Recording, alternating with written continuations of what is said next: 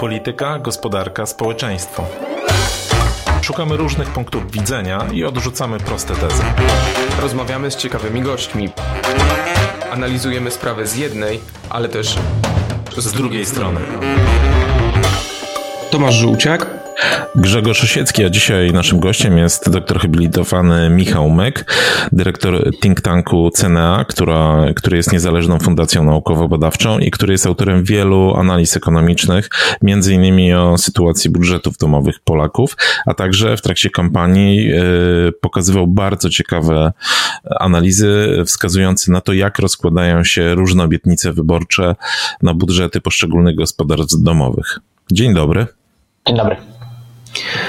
Panie dyrektorze, który z nowo powołanych ministrów, którzy właśnie e, w tej chwili przejmują resorty, organizują się w nich, dobierają współpracowników, ma Pana zdaniem największy ból głowy i największe wyzwania przed sobą? Mam nadzieję, że przyjmują resorty bez, bez bólu głowy, z entuzjazmem i z nadzieją na to, że uda się te resorty e, dobrze i sprawnie przejąć i, i, i nimi poprowadzić. No, wyzwań jest y, sporo chyba y, w każdym resorcie. Y, I, i, i prace muszą rozpocząć się szybko, mm, pewnie od kwestii jakichś administracyjnych najpierw. A sprawą najpilniejszą wydaje mi się obecnie z punktu widzenia kalendarza i terminów no jest, są kwestie budżetowe. I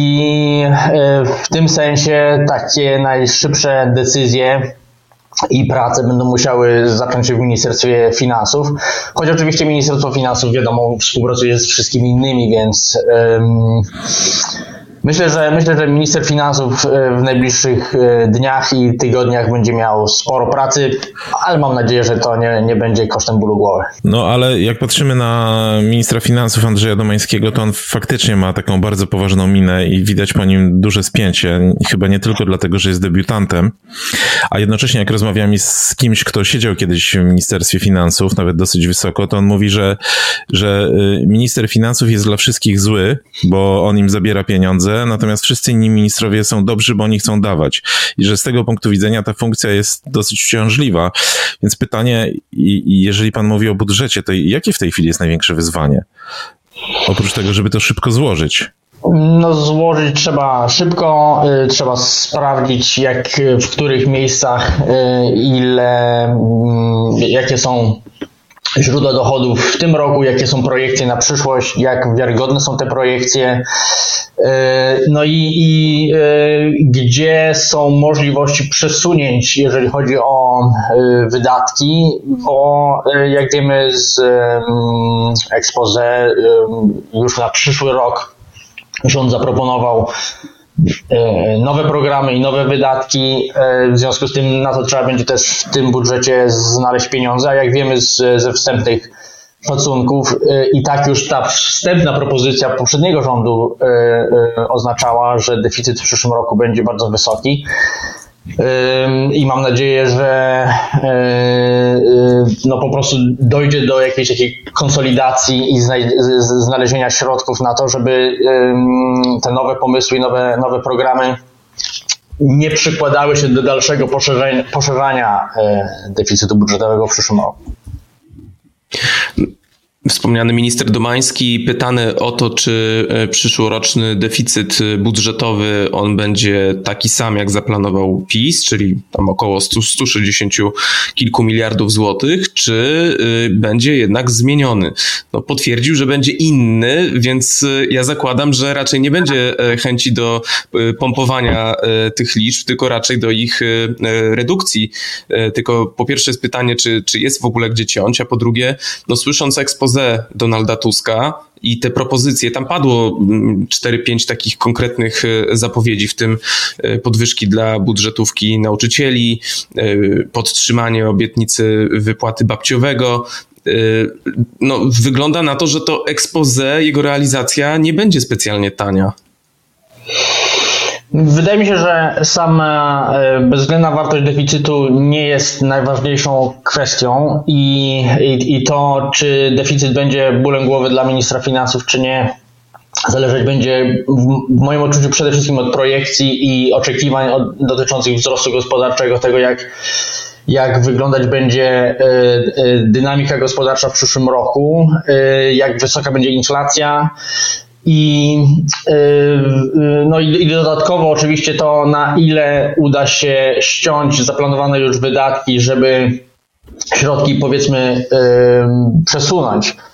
Te deklaracje premiera Tuska, które dotyczyły wzrostu wynagrodzeń w budżetówce, w szczególności w przypadku nauczycieli, to wartości około 30 miliardów, z tym, że to są miliardy brutto. Jeżeli się to policzy, e, odliczając e, ZUS i, i, i PIT chociażby, to e, to, to, to te kwoty są, są niższe, około 20 miliardów złotych. Gdyby tak literalnie potraktować ogłoszenie programu Aktywna Mama, czyli, czyli, czyli programu zwanego czasami babciowym, to jest dodatkowo około 6 miliardów złotych. Bon senioralny, o którym również wspominał premier Tusk, to kolejne 6 miliardów, gdyby wydać te pieniądze w całości, w taki sposób, w jaki one były ogłaszane i planowane w kampanii wyborczej więc tych, tych dodatkowych miliardów yy, przybywa, są y, obietnice względem y, innych środowisk. Y, no więc zobaczymy, zobaczymy, jak to się wszystko poskłada, ale tak jak mówię, bólem głowy, jeżeli będzie taki ból głowy, a mam nadzieję, że go nie będzie, to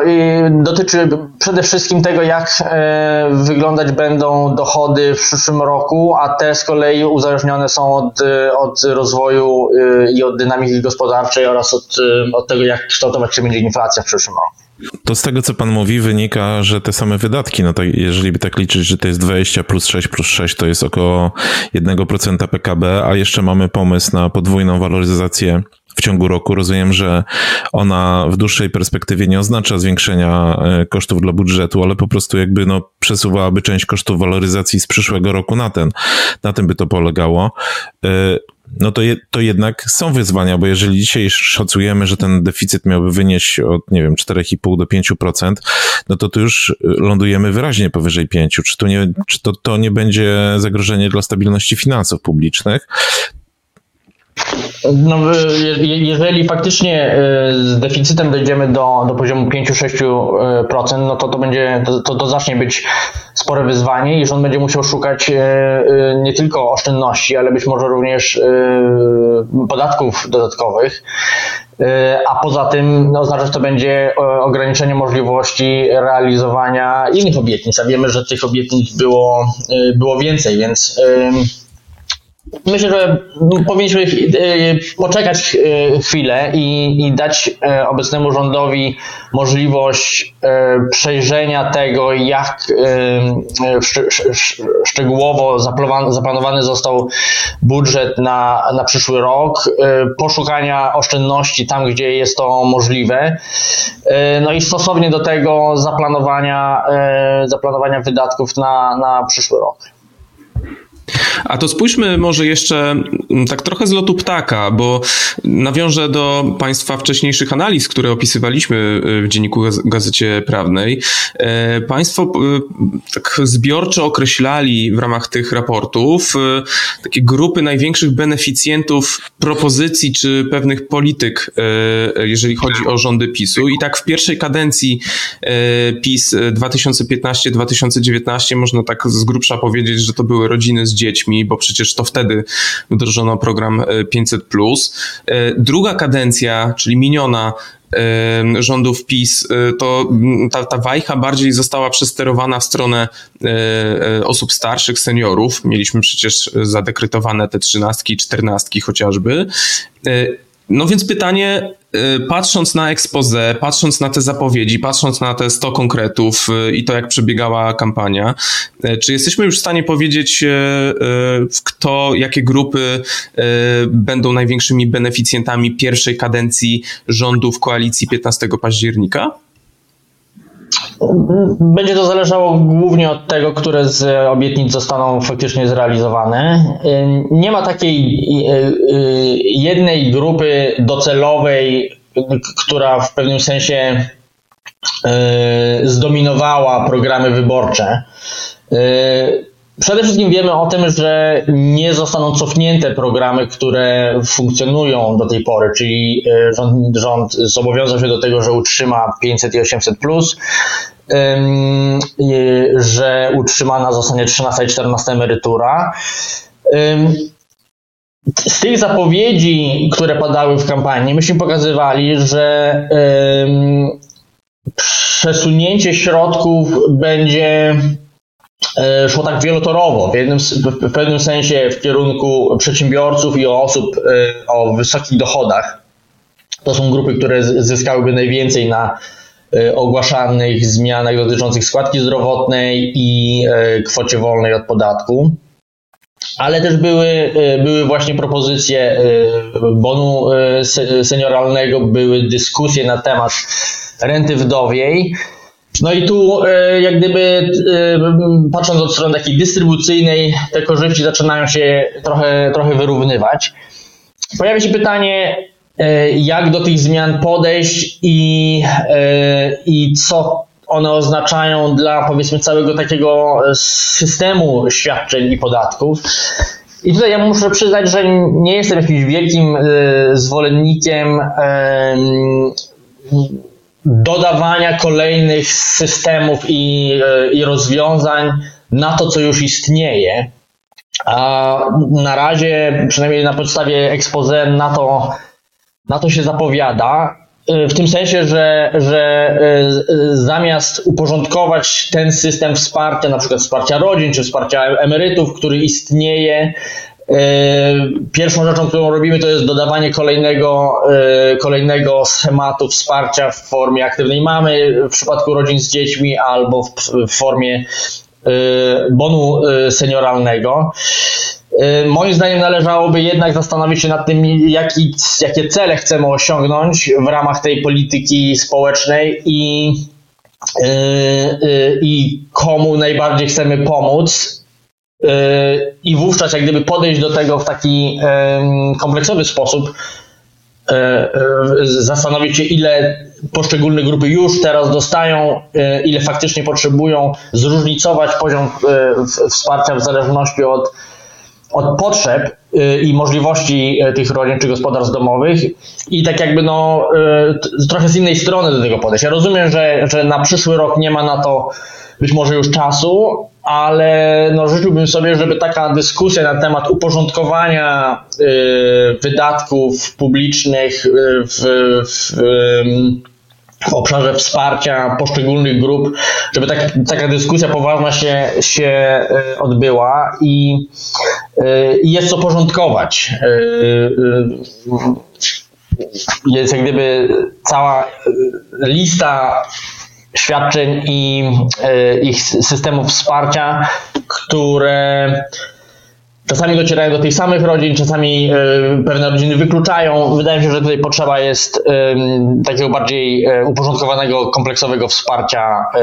i, i, i przeglądu tych różnych elementów. A to ja spróbuję zapytać tak bardzo konkretnie. A my jesteśmy w stanie wskazać na podstawie tych obietnic e, Tuska z expose, no bo pan mówił tu o dużych kwotach.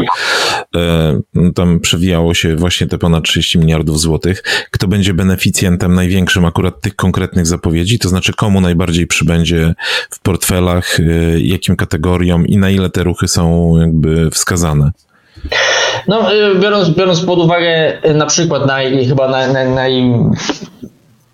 kosztowniejszy element y, y, obietnic, czyli y, kwotę wolną od podatku wynoszącą 60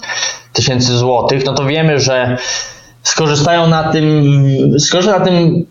większość pracujących, bo te korzyści zaczynają się mniej więcej od, od 3 czy 3,5 tysiąca złotych, jeżeli ktoś, ktoś pracuje. Natomiast, natomiast korzyści, y, które można w, w przypadku wprowadzenia tego rozwiązania uzyskać, to około 300, 300 zł miesięcznie dla y, osób samodzielnie gospodarujących i 600 zł dla, os, dla, dla małżeństw i to te, te, te, te, te, te wartości zaczynają się odpowiednio od około 6 i 12 tysięcy złotych y, miesięcznie. Więc te najwyższe, najwyższe korzyści w przypadku obniż, takiej obniżki podatków y, trafią do rodzin o dosyć wysokich dochodach. No i pojawia się pytanie, czy czy tego rodzaju polityka jest polityką, która powinna być traktowana priorytetowo, czy to są grupy, które powinny być traktowane priorytetowo, czy jednak powinniśmy te 40 miliardów złotych rocznie, a taki byłby koszt wprowadzenia, podniesienia kwoty wolnej od podatku do 60 tysięcy złotych, czy jednak powinniśmy te 40 miliardów przekierować i wykorzystać w inny sposób. Y, dużo mówi się o wzroście wydatków na, na naukę, dużo mówi się o wzroście wydatków na zdrowie. No skądś te pieniądze muszą się wziąć, a jak będziemy pozbywać się mm, dochodów państwa w taki sposób, to no to trzeba będzie je uzupełnić y, innymi podatkami, więc y, a, no musimy zdawać sobie sprawę z tego, że każdy element tego systemu podatkowego jakoś tam dotyczy poszczególnych typów e, e, rodzin i czy to będzie VAT, czy to będzie akcyza, na kogoś te obciążenia w końcu spadną. A może w takim razie w przypadku tej kwoty wolnej 60 tysięcy spróbować zastosować mm, tak, taki mechanizm wy, wyłączający, czyli powyżej pewnego y, progu dochodowego rocznego, y, żeby ta kwota była stopniowo y, obniżana czy wyłączana, żeby to nie było takie proste rozwiązanie, że kwota 60 tysięcy dla wszystkich jak leci, tylko żeby to jednak powiązać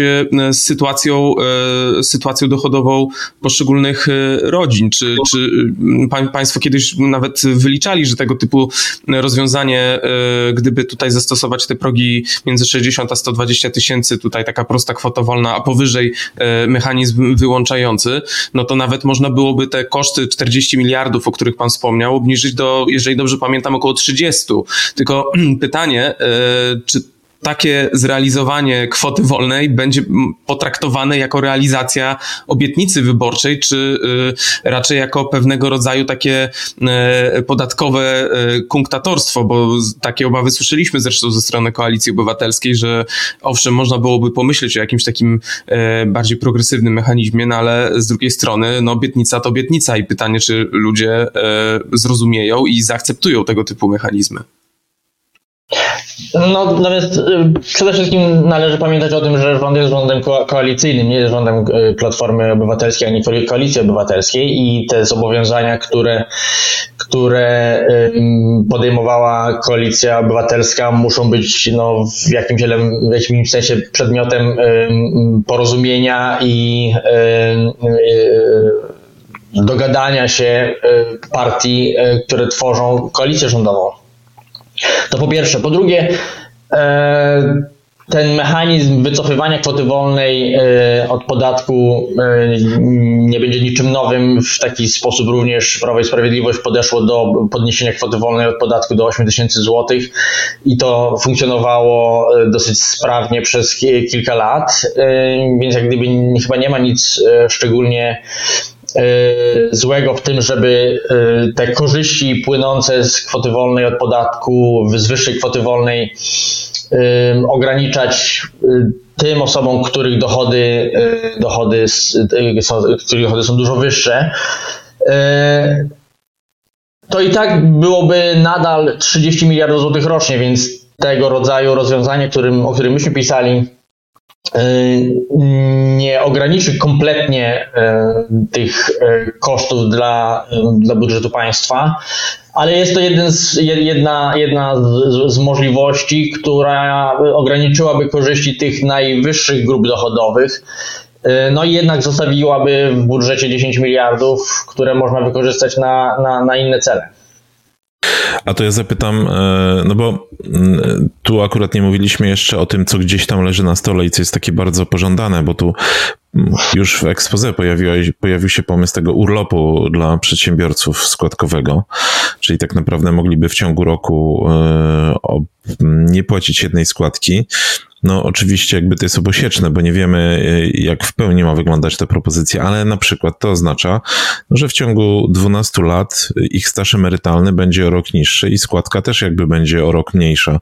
niż mogłaby być odłożona, czyli to e, zmniejsza ich potencjalne emerytury w przyszłości. To jest jedna rzecz.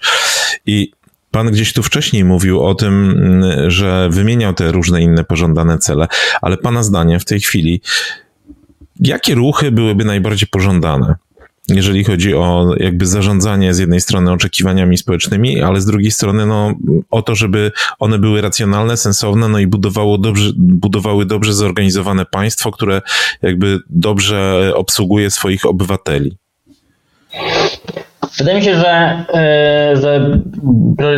wracając może jeszcze do, do, do, tej, do tej uwagi o przedsiębiorcach, to wszystko będzie zależało od tego, jak e, to zostanie z, e, szczegółowo wprowadzone, bo może być, e, może być takie rozwiązanie, że choć przedsiębiorca nie płaci składki przez miesiąc, to państwo za niego powiedzmy zapisuje składkę na jego koncie na, na, na przyszłość. Jak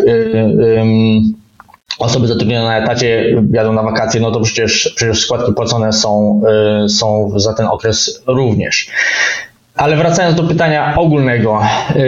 wydaje mi się, że dobrze byłoby zrobić, e, tak jak wspomniałem, przegląd istniejących instrumentów wsparcia i dokładny przegląd tego, które grupy i na jakim poziomie, w jakiej wysokości płacą, płacą podatki w Polsce żeby próbować wypracować jakieś takie długookresowe porozumienie na temat tego, kto tak naprawdę i w jakiej wysokości potrzebuje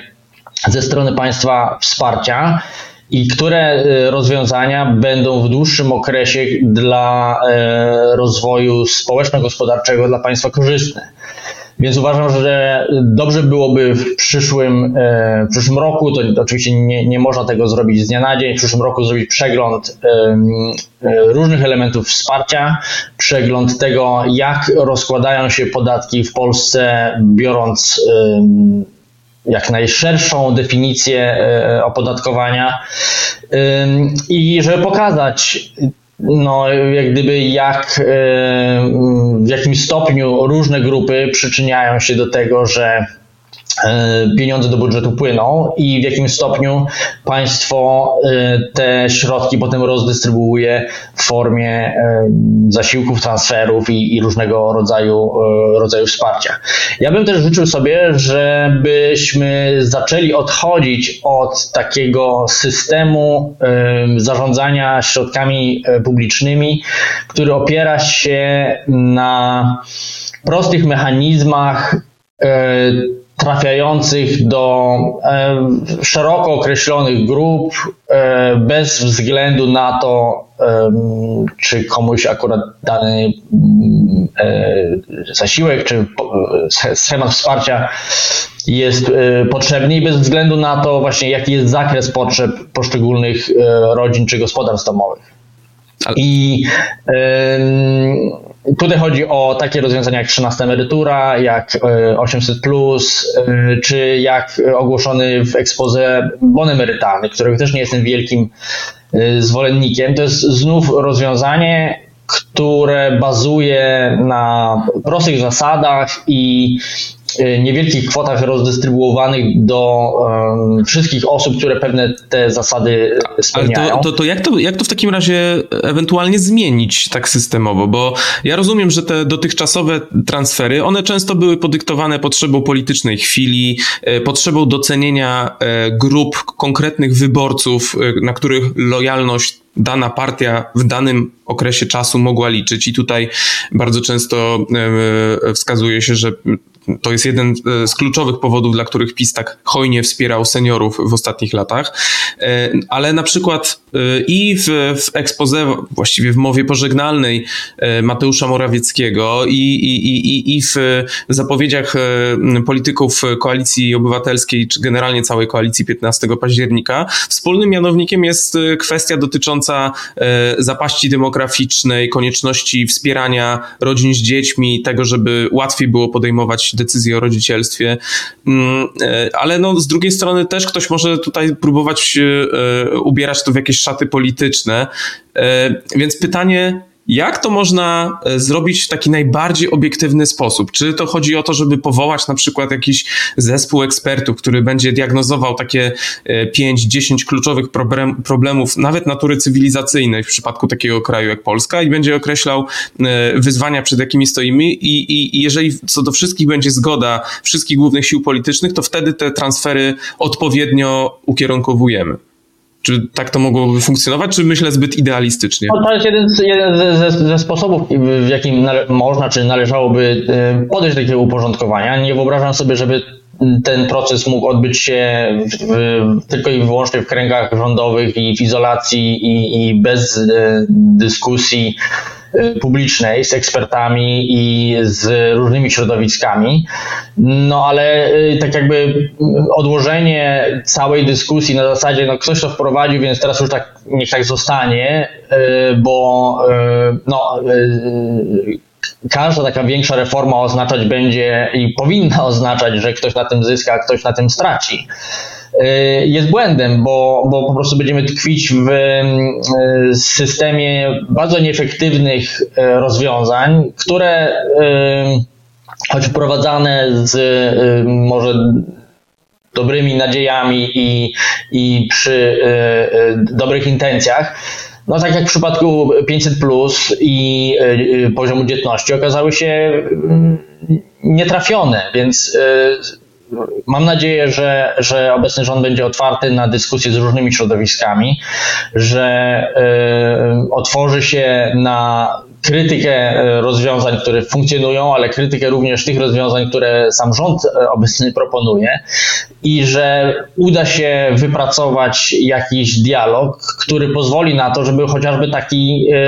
szeroki przegląd istniejących rozwiązań i tego, jak Y, środki publiczne są wydawane, był, y, był możliwy. No to, to ja zapytam tak już wprost, no, e, ale też odkryję swoje karty. Na przykład 13-14 emerytura. Ja uważam, że to są jakby rozwiązania antysystemowe. One powinny być Pana zdaniem likwidowane i zastąpione czymś innym, czy może nie likwidowane, czy może zlikwidowane i niczym nie zastępowane i że ewentualnie te pieniądze powinny trafiać do systemu emerytalnego? No może inna waloryzacja na przykład. Yy, jeżeli, jeżeli yy, chodzi o kwestię 13 i 14 emerytury, to, to mm, gdyby można yy, tak zdecydować, to ja bym, jeżeli mielibyśmy coś utrzymywać, to wolałbym za tym, żeby została utrzymana 14 emerytura, a wycofana 13 emerytura, jeśli, jeśli tak można powiedzieć. W tym sensie, że, że 14 emerytura przynajmniej ma ten element wspierania przede wszystkim, czy przekierowania środków w, w, w stronę osób o najniższych dochodach, a no, no wiemy, że wzrost kosztów utrzymania, inflacja y, najbardziej dotknęły właśnie te osoby. Y, a wykorzystanie na przykład środków z, z 13 emerytury albo na,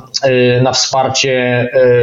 opieki zdrowotnej dla osób starszych, albo na próbę zbudowania systemu, który musi być zbudowany właściwie od zera, systemu opieki długoterminowej, schematu finansowania opieki długoterminowej, która no, właściwie w Polsce no, nie istnieje na takim poziomie, na jakim powinna i na jakim, na jaki powinniśmy być, być przygotowani, biorąc pod uwagę y, zmiany demograficzne i, i to, jak y, szybko przybywać będzie nam osób, które tej opieki długoterminowej potrzebować będą w bardzo dużym zakresie. No to, to, to, o czym pan mówi, no to są potężne wyzwania. Gdzieś tam się pojawiają nawet recepty, tak? Była, był pomysł na taką składkę pielęgnacyjną czy składkę opiekuńczą,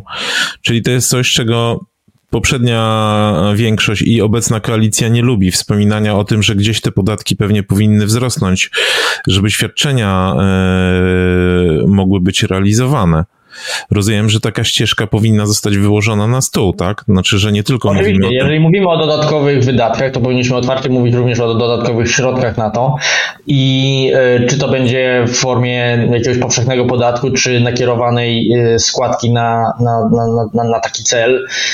powinniśmy o tym otwarcie mówić, ale jeżeli, jeżeli istnieje 13 emerytura, jest świadczeniem powszechnym, jest świadczeniem kosztownym, te środki po prostu można wykorzystać inaczej i może na przykład w, w, w kierunku właśnie budowania takiego systemu. A to ja mam jeszcze trochę inne pytanie, takie wybiegające trochę w przyszłość, no bo mm, czy nie ma pan takiej obawy,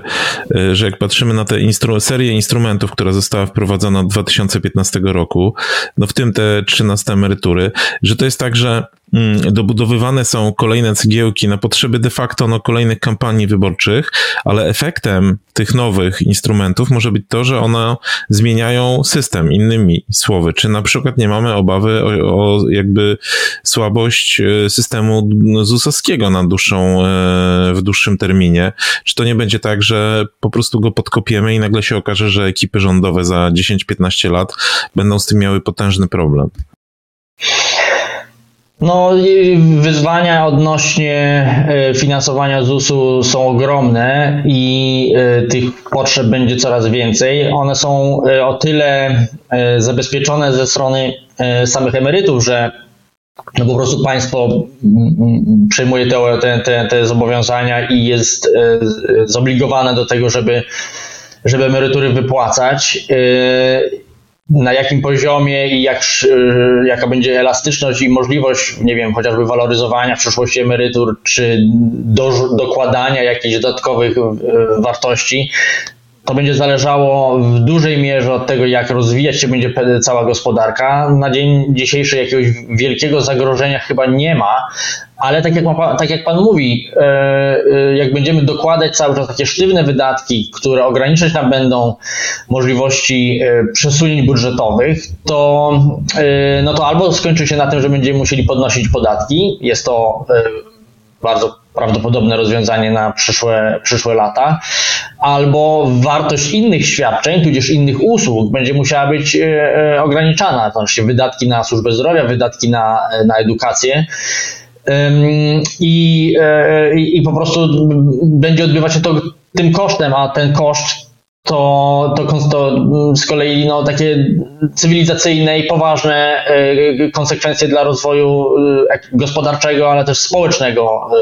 państwa, więc, więc to są rzeczy, które w dłuższym okresie mogą nas wszystkich bardzo mocno zaboleć. To o ten rozwój gospodarczy i społeczny chciałem pana na koniec zapytać naszej rozmowy, a tak naprawdę o scenariusze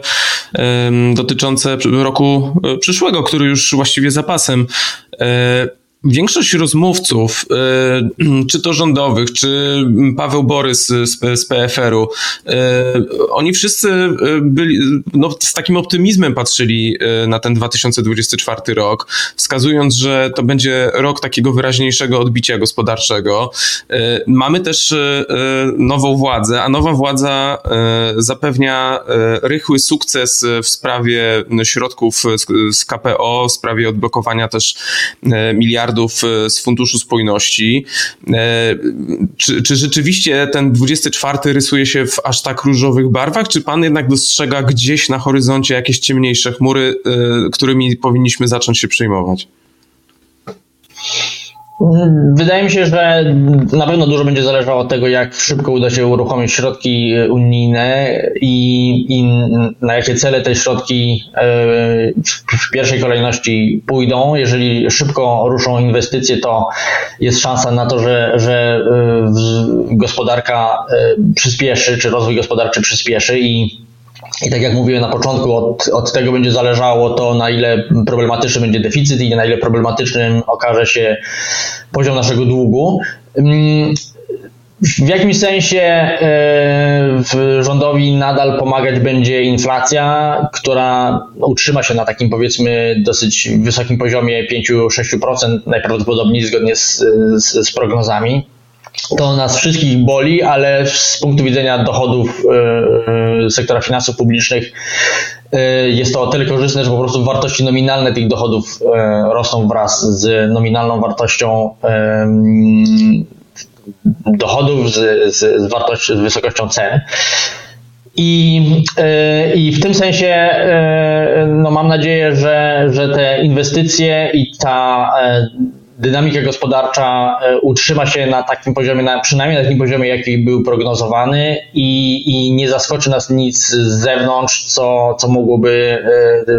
poważnie dynamikę gospodarczą wyhamować. No to e, pozostaje nam tylko i wyłącznie życzyć sobie, żeby tak było i żeby dynamika gospodarcza była jak najwyższa, a przy okazji, żeby budżet miał pieniądze na te wszystkie zapowiedziane transfery czy zmiany, ale też, żeby miał pieniądze przede wszystkim na te najważniejsze potrzeby, jakie widzimy e, już teraz, czyli i wzrost wydatków na zdrowie i pieniądze na zbrojenia. Dziękujemy bardzo za rozmowę. Naszym gościem był e, Michał Myk, dyrektor think tanku CNA, który jest fundacją niezależną. Dziękujemy bardzo. Dziękuję uprzejmie. Witamy ponownie, a w drugiej części naszego spotkania porozmawiamy sobie no, o tym, co się wydarzyło w tym tygodniu i o tym, co się może wydarzyć w przyszłym. I w zasadzie mm, no, to jest o tyle ciekawe, że tu każda godzina może przynieść jakieś wydarzenia i tempo ich będzie zawrotne i będzie ich bardzo dużo. Ja chciałem cię zapytać, e, jakby, jakie masz refleksje no, po tym, jak jeden rząd wymienił drugi, po tym, jak władza została przekazana, jak nowy rząd został zaprzysiężony, jak premier pojechał do Brukseli w zasadzie tuż po tym, jak został powołany. No to gdyby to tak krótko podsumować, patrząc na sytuację poszczególnych formacji, no to oczywiście mamy te koalicję 15 października, no bo od teraz to już, jak rozumiem, jest oficjalna nazwa, bo przecież sam Donald Tusk chce, e, żeby ta koalicja była tak nazywana, która jest e, ewidentnie w, w pędzie, w stanie takiej euforii, e, no, chętna do szybkich działań. No oczywiście pytanie, w którym momencie zdarzy się ze ścianą w postaci chociażby Andrzeja Dudy, czy oporu poszczególnych instytucji, które będzie chciała zmieniać. Tutaj mam na myśli na przykład TVP, czy, czy KRS, czy Trybunał Konstytucyjny, konstytucyjny, e, ale to oczywiście pokażą najbliższe dni. Jeżeli chodzi o pozostałe formacje, to, to tu ewidentnie moim zdaniem mamy dwie formacje, które są w absolutnym kryzysie e, takim wizerunkowym, żeby nie powiedzieć egzystencjalnym, jeżeli chodzi o funkcjonowanie partii politycznej, bo z jednej strony mamy PiS, który no, miał wykorzystać te ostatnie dwa miesiące tego ślamazarnego tempa oddawania władzy na budowę e, mitu, tej opowieści o tym PiSie przechodzącym należącym do ław opozycji. E, mm, no a to, to właściwie moim zdaniem ta operacja się nie udała, bo to, co ja zapamiętam z tego przydługiego procesu, to są dziwne zachowania e, lidera Jarosława Kaczyńskiego, czyli ten słynny niemiecki agent wykrzyczany w stronę Donalda Tuska, który może liczył, może nie, że sprowokuje e, swojego wieloletniego rywala politycznego mm, i to się udało. E, a druga rzecz, no to, to jak to wyglądało, ten styl, e, że no jednak te dwa miesiące to było przede wszystkim załatwianie e, złotych spadochronów dla swoich działaczy w różnych miejscach, w różnych instytucjach na różne sposoby. Być może to te ładne obrazki, obiektywnie i bez żadnej szydery tutaj mówię, te ładne obrazki dotyczące przekazywania resortów, czy przekazywania e, kancelarii premiera, e, no nastroiły trochę optymistycznie. Być może PiS w ten sposób chciał troszeczkę zatrzeć to złe wrażenie, które budował przez te dwa miesiące. A druga formacja kończąc, e, druga formacja, która jest ewidentnie pogrążona w, kryzy w kryzysie, to oczywiście Konfederacja, która stoi przed dylematem czy chce dalej utrzymywać w swoich szeregach Grzegorza Brauna, czy jednak y, y, ważniejsze jest dla niej y, chociażby obecna, obecność Krzysztofa Bosaka w prezydium Sejmu. Więc tak to mniej więcej moim zdaniem wygląda na ten moment. Nie wiem, czy, czy się zgodzisz, czy masz jeszcze jakieś obserwacje w tym zakresie? No, jeżeli chodzi o PiS, to faktycznie to e, styl e, taki wzorowy wręcz e, przekazania urzędów już same kontrastował z tym, co się działo wcześniej, to bardzo mocno kontrastował, więc być, być może to była taka chęć zatarcia tego wrażenia. E, I też kontrastował jakby no z całym sens, sensem tej operacji, która sprawiła, że e, oddanie władzy przesunęło się de facto o miesiąc, że to wszystko w tej chwili jest, musi być robione tak bardzo szybko, że ten nowy rząd nie ma komfortu, żeby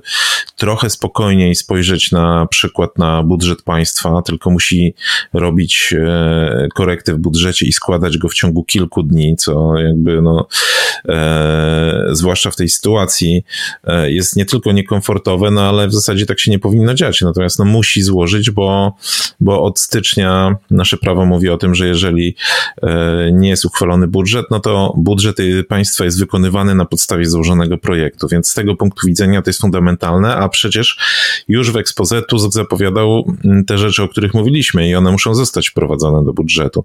No więc tutaj jakby ten ostatni tydzień pokazał fiasko tej całej operacji, bo nie widać, żeby PiS wyniósł z niej jakiekolwiek korzyści. Natomiast jeżeli chodzi o, mm, o Platformę, no to w zasadzie mm, ona tak mocno, Platforma i inne koalicyjne partie, no to widać, że e, ona mocno w tej chwili jakby usiadła w siodle, te partie także i w tej chwili będziemy zasypywani, no z jednej strony pewnie audytami, z drugiej strony już konkretnymi działaniami, które będą w poszczególnych resortach, no bo Mm, to wszystko y, y, zaczyna się dziać bardzo szybko, bo jeżeli zostanie złożony budżet, a w budżecie na przykład będzie zapisana podwójna waloryzacja rent i emerytur w przyszłym roku, no to znaczy, że trzeba będzie tą waloryzację jakoś w miarę szybko uchwalić. Inne zmiany też muszą być w miarę szybko uchwalone, więc to wszystko będzie tutaj y, z, z, będziemy mieli ekspresowe tempo. Jestem bardzo ciekaw, jak koalicja po, mm, pogodzi to ekspresowe tempo z tym, co zapowiadała, to znaczy ze zmianą formuły legislacji, z przywróceniem takiej legislacyjnej poprawności i normalności, to znaczy, żeby projekty powstawały trochę wolniej, żeby były prawidłowo skonsultowane, żeby trafiały do Sejmu no, z taką jasnością już po opiniach i ekspertów i wszystkich zainteresowanych stron to pewnie jest możliwe, bo jak, jak sobie przypominam, na przykład jak był projekt ustawy o, o podwyżce wieku emerytalnego, no chociaż on był procedowany wtedy bardzo szybko, to jednak wszystkie terminy wówczas zostały dotrzymane, więc takie, nie wiem, rządowe prace nad projektem około 20 konsulta dni konsultacji, 30 to jest możliwe, i, czyli wypuszczenie projektu po miesiącu, po dwóch góra z rządu, to, to pewnie to są realne rzeczy. Natomiast myślę, że mimo wszystko to będzie jednym z takich wyzwań, jakie stoi przed nową koalicją. No, jeżeli chodzi o taką transparentność i czystość tego procesu legislacyjnego, to tutaj będziemy mieli kilka takich ośrodków e, w postaci konkretnych osób, które przynajmniej deklarują, że będą stać na straży e, tego procesu i jego jakości, bo to z jednej strony będzie e, Maciej Berek, który, który był gościem naszego ostatniego odcinka podcastu i który trafił do rządu jako minister Besteki odpowiedzialny właśnie za kwestie procesu legislacyjnego legislacyjnego, w końcu to były szef Rządowego Centrum Legislacyjnego. E, mamy też e, Jana Grabca, on też został wskazany przez Donalda Tuska jako ten strażnik procesu legislacyjnego i on e, będzie pełnił funkcję szefa kancelarii premiera. Natomiast kiedy te wszystkie projekty będą trafiać już do Sejmu, to tam mamy Szymona Hołownię, który też deklarował swego czasu, że on będzie chciał, żeby te projekty były, były szybko wchodziły w te tryby legislacyjne Sejmu Sejmu, żeby były im nadawane numery druków, żeby przechodziły przez sito e, e, sejmowych legislatorów e, i żeby zawierały oceny skutków regulacji, więc pod tym kątem wygląda to bardzo obiecująco, wiedząc jak to wyglądało przez ostatnie lata, gdy na przykład posłowie zgłaszali projekty pisane ewidentnie gdzieś w, w czeluściach jednego czy drugiego resortu i nie mieli bladego pojęcia właściwie co oni zgłaszają, prawda? No, wygląda dobrze i kibicujemy, żeby tak było, natomiast y, no tutaj za, zawsze się pokaże. pojawi gdzieś, no tak, pojawi się y, proza życia i polityka. Z jednej strony, y, że czasami są potrzeby polityczne, żeby coś było szybciej i coś trzeba dopchnąć kolanem, a z drugiej strony, no, mamy prezydenta w tym tygodniu, że zaprzysięgał rząd. Jeżeli sobie przypomnimy takie pierwsze wystąpienie Andrzeja Dudy przed Nowym Sejmem, to tam był taki bardzo jasno zakreślony limes, jakby były wypowiedziane punkty, czego on będzie bronił i tam to, można powiedzieć, wystąpienie było twarde. Z kolei jego mowa przy okazji zaprzysiężenia rządu to była taka łagodna i koncyliacyjna, też z zaznaczeniem takim bardziej miękkim tych różnych sfer, na straży których będzie stał, ale jednocześnie zapraszał koalicję, że on e, do, do rozmów na temat wszystkich jej pomysłów, bo nie będzie z góry wetował, więc to też był taki ciekawy jakby e, ciekawy y, akcent tego tygodnia. Pytanie jakby na, na ile to jest realistyczne, no bo jeżeli już y, jeżeli wiemy, że no i jednym z takich podstawowych frontów tej koalicji to będą kwestie praworządnościowe, zmian w sądach i odkręcanie tego, co wprowadził PiS, no to ja nie, nie podejrzewam, żeby tutaj akurat Andrzej Duda jakby stał bezczynnie. Zresztą e, Wspomniałeś o tym ekspo, y, nie, nie, nie ekspoze, tylko o takim tym wystąpieniu prezydenta y, podczas zaprzysiężenia, które zgadzam się, było bardziej koncyliacyjne niż, y, niż to jego orędzie na inauguracyjnym posiedzeniu Sejmu w listopadzie. Niemniej cały czas jestem zdania, że nowa koalicja rządząca będzie wszelkimi sposobami próbowała go bypassować, co będzie miało swoje plusy dodatnie i ujemne. To znaczy, no, rzeczywiście mm, prawdopodobnie prawdopodobnie jednak podjęta zostanie próba dokonania zmian w składach personalnych Trybunału Konstytucyjnego i KRS e, metodą na uchwałę, e, ale to oczywiście musimy jeszcze na to poczekać i się przekonamy, ale dla zdaje mnie takim się, zdaje się, zdaje się, że e, tydzień, bo wczoraj rozmawiałem z jedną z posłanek i tak, tak wynikało, że w przyszłym tygodniu pewnie już te uchwały będą łącznie z budżetem. No czyli ten, kto liczył na to, że wybory minęły, mamy nowy rząd i zaczniemy się nudzić, to mógł się bardzo zawieść, bo właśnie teraz e, myślę, że będziemy e, w zupełnie odwrotnej sytuacji. Natomiast e,